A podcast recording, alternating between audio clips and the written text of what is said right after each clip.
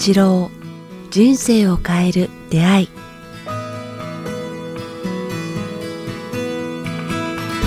こんにちは早川洋平です。北川八郎人生を変える出会い。今日は第107回をお届けします。北川先生よろしくお願いします。よろしくお願いします。さあ、えー、1月22日ですが先生ちょっともう結構過ぎましたけど七草がゆとかそういうの先生あれ？か作りそう。ああいや作りますよ。あの自分で、えー。ええ毎年食べますか？そうそう。あれ食べるとすごくあのまあちょっと言葉はあれですけど麺が美しくなるというかね。でもでも先生もともとこう食べ物を気をつけてるからなんか普通七草がゆってなんかそのねお正月で胃がもたれてみたいな感じのですけど、先生すでになんか必要なさそうな感じもするけどそうですね。正月つい食べ過ぎますから、ね、ありますか先生でもうんちょっと、やっぱね。まあ、美味しいもんいろいろもらうでしょうし、ええお餅とか食べるとやっぱ体あがーそうか、うんあの重ど重くななりますよね。だからそういう面では七かさあおかゆというのいいですよね、できる限りそうするようにしてますね。まあ、いつかはい。ね北川流七草がゆを食べる回でもまた よろしくお願いします。さあ、えー今日はですねまあねお正月あの再選の話なんかもしましたけどお金っていうところでケチと節約について先生今日は伺ってみたいんですが、はい。この違い。そうですね。違いというよりか根本的なところをちょっとこうあの考えてみた方がいいんじゃないかなと思うんですよね。はい。というのはこうケチな人というのはケチに陥るのはこうなんかないつもこうお金がこう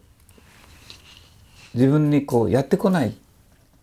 ていうかうん。なんか、えー、と別なことを言えば貧困意識といいますかね、はい。いつもこうお金がこうあある分しか常にやってこないっていうかね、うん。あのそういうこう貧困意識を小さい時から抑えあの植え込まれているとなんかいつも足りない不足感を持って生きると、やっぱケチになってしまうと人に与えることはできないというかね、はい。だからもっと別の考え方をすれば浮遊意識というか、うん。なんかあの必要なお金はいつもこうゆあの湧水のように、まあ、少しずつちょろちょろちょろちょろ入って尽きることのない、はい。なんかそういう運の中にあるうというゾーンゾーンがあるということを知っているのと、うん。知らないのではこう全然こうあ違ってきて、まあ、そこでチャンスと豊かさとかそういうものがこう常にこう、うん。自分の周りに満ちているず空気の中に自分は生きてるということにこう気が付くとケチにならなくて済むと言いますかね。そういう意味ではまあその浮遊意識って言いましたけど浮遊意識っていうのはお金だけじゃなくてチャンスとか、まあ、広い意味での豊かさ全般。人人にもチャンスを与えることができるとか引っ張り上げるとか後押しをするとかいう余力も生じますよね、いつもその人が輝いてるから、だからあ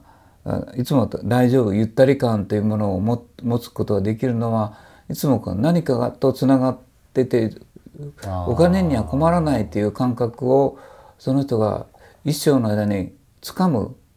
という、なんか感覚もらうといいですよね。才能のある人はテニスあの私はもうそういうことをやってるからもうお金のことを心配しないで自分の才能のだけに生きてるテニスの選手とか、いろんな方がいらっしゃいますよね。だからああいう人たちはもうこうそのお金のことよりも才能の持続の方でお金は入ってくるから、まあ、そこではまあケチケチと節約になれば、あのケチにならなくて済むと言いますかね。確かに、まあ、ああいうそのトップランナーの人たちって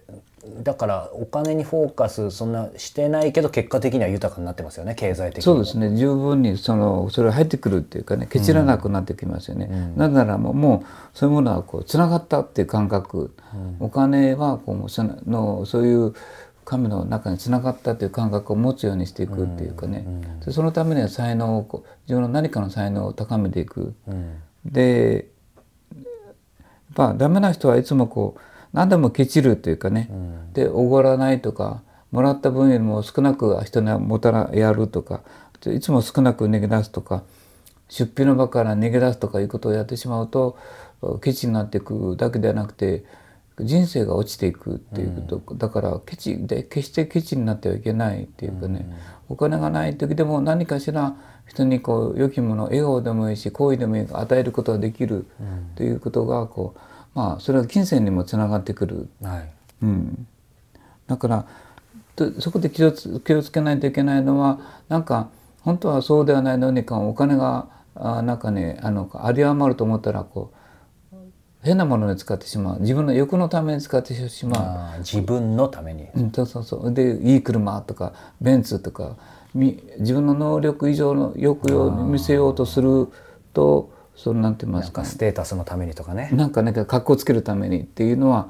じ本来の自分よりもっとよく見せ大きく見せようとすると、そういうものにお金を使ってしまうっていうかね、だからそそうしないためにはこう節約っていう考え方が、あー必要なんですね、だからケチと節約は違う。無駄な出費やあー。自分の身を飾るためやおから自分のおごりね心のおごりのため、から不安を抑えるためにやるとそれはこうなんて言いますかあのケチと一緒の境遇になってしまう、だからそこは節約という考え方を取り入れないといけないって、そういうものに使う使うのはこう無駄であるというかね、そういうお金は別な良きことに使うためにこう、準備しておくことであってそれを節約というんよね。だから無駄に使うことといっぱい入ってきたからお金を使いまくるっていうのもまた間違ってて、そこにはこうケケチとスレスレの節約という考え方も取り入れないといけないっていう。そうですね。違うっていうことをしとかなきゃいけない。でもいずれにしてもその自分の中でですよね。そのなんていうんだ、人人のな何かまで節約みたいなのってケチですよね。そうですよね。そのフォーカスもやっぱり大事ですよね、うんうん出し見しないとここでちょっとひちょっとだけ10%多く出そうというぐらいの勇気というかね、あのまあ 10%20% ちょっとこういつも5,000円しかしないけど6,000にしようとかいう、なんか人のためにということをやってるとなんか貧困意識から脱出してこうなんかね浮遊意識みたいな、大丈夫という意識の中につながるというかね、なんか向こうテーマはそれを入り口を開けて待ってるんだけど自分がそこにこうつながろうとしないっていうか、ケチ意識でつながろうするとこう立ってしまうっていうことがあるので、やっぱそこはこう節約とケチの違い、で根本的にケチっていうのは人生もダメになっていく。自分が恐れてる方向に行ってしまうっていうのがあると思うんですね。だからやっぱそのためにはこう自分を卑下しないダメな人間とかつまらない人間とかいうふうに卑下しないっていうかね、はい。やっぱみんな意味があるし誇りを持つというか何らかの才能があるもんね、本当面白いぐらいにみんなそれぞれ見ててあすごいなと思うような才能があるから、一番最初に走る人一番後ろからついていく人ゴミを拾いながら行く人ゴミを散らかしながら行く人、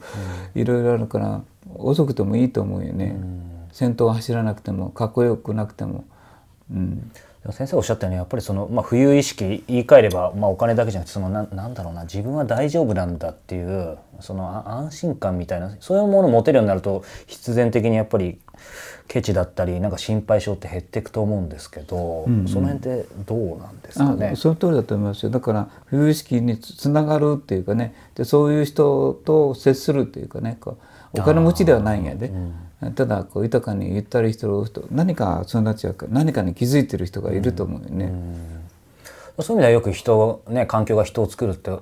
言いますけど先生含めて先生の周りのねこう、まあ、お弟子さんというかこの満月の会も含めて卒業生の方僕たくさん知ってますけどやっぱりその中にいるとそういう空気感じますよね。まあ、先生ご自身ではねあの言わないでしょうけど誰と付き合うかってやっぱすごく大事だなそう節約して浮遊意識を身につけていくとなんかあれにつながるよね。ななシンクロっていうか不思議な出会いとか、次々にいい子いい人との出会いとか。そうですね。自分では絶対たどり着けないような、うん、そうそう。でもこれってなんでしょうね。こうさっき先生おっしゃってたようにそのケチっていうのも、まあ、過去を振り返ってもしょうがないしやっぱりそのどういう環境に育ったかって大事ですね。いつもそういうなんかお金ないないないないっていう家に育ってたらやっぱり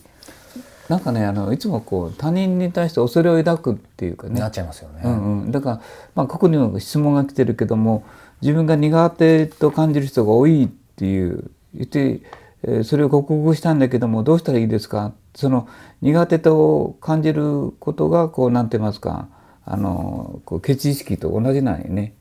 うん、ああそうですね、まマイナスの感情をいつも持って抱いて生きてるっていうことにつながる、マイナスイコール足りないってことですよね。そうそうそうで自分には才能がない。こう自分は下手だ、で周りは嫌な人がいっぱい多いと思ってるとそういう人ばっかりに出会ってしまうっていうかね、だからそういう人それをと取るにはどうしたらいいかっていうことを、まあ、だからこそこうあの自分の問題と相手に問題があるのではなくて自分の中にあるケチ意識嫌うとか、それからあ自分はつまらない人間とか苦手とかいう心を、お持つの持ってもいいけれどもだからこそそこに学びがあるという捉え方をしなきゃいけないね。ああ先週の習慣の話と一緒ですよね、悪しき習慣。苦手な人こそこうそこからあの学ぶというかね、だから天敵こそ我が師って僕はいつも言ってるんだけどね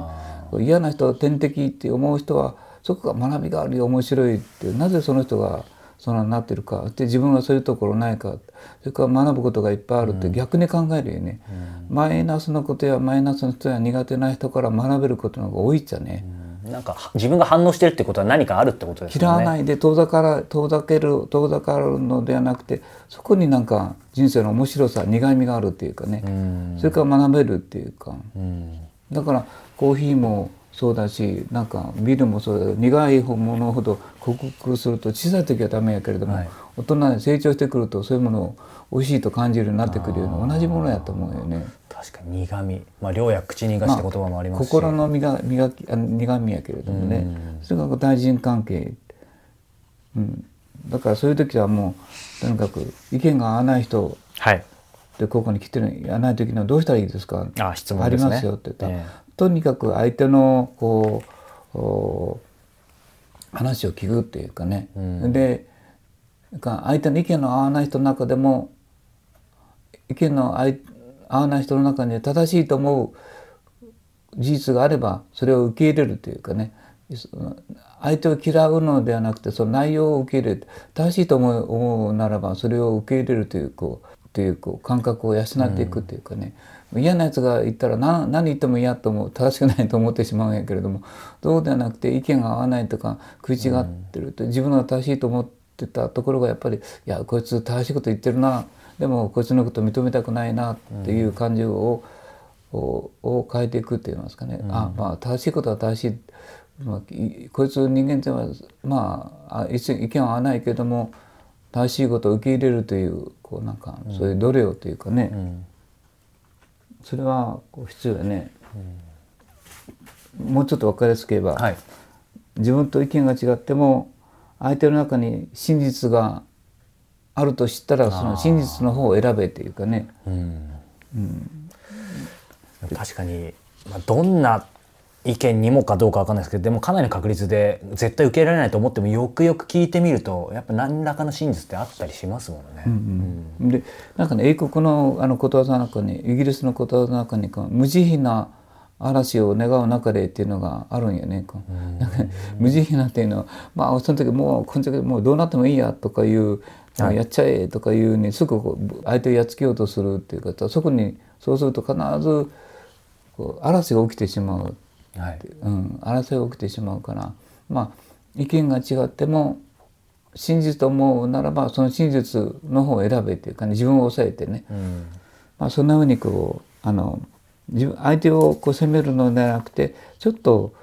なんか相手の言うことをずーっと聞いてるとなんか相手の人の悩んでる問題が見えてくるっていうかね、だから苦手とたあの感じるタイプの人に対してはどうしたらいいかって言ったらあその人の話を聞いてみるっていうか、ね、我慢して最後まで聞いてみるとその人の弱ってるところや、その人がなんか、ね、解決したいと思ってることが見えてくるっていうことを経験すると思うよね。なるほどね。だから相手の悩みが分かるということがそういうことを経験していけば意見の合わない人に対してでも対対処できてくるね相手の悩みを解決してあげるということとか見えてくるようになるからね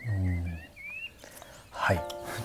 ちょっと難しかったかな。いえ、すごく広がった すいませんいいテーマだと思いました。さあ、えーこの番組では皆様からのご質問ご感想を募集しております。詳しくは北川八郎公式ホームページもしくはメールアドレス北川アットマークキクタス .jp 北川アットマーク KIQ アルファベットの Q tas.jp までお寄せください。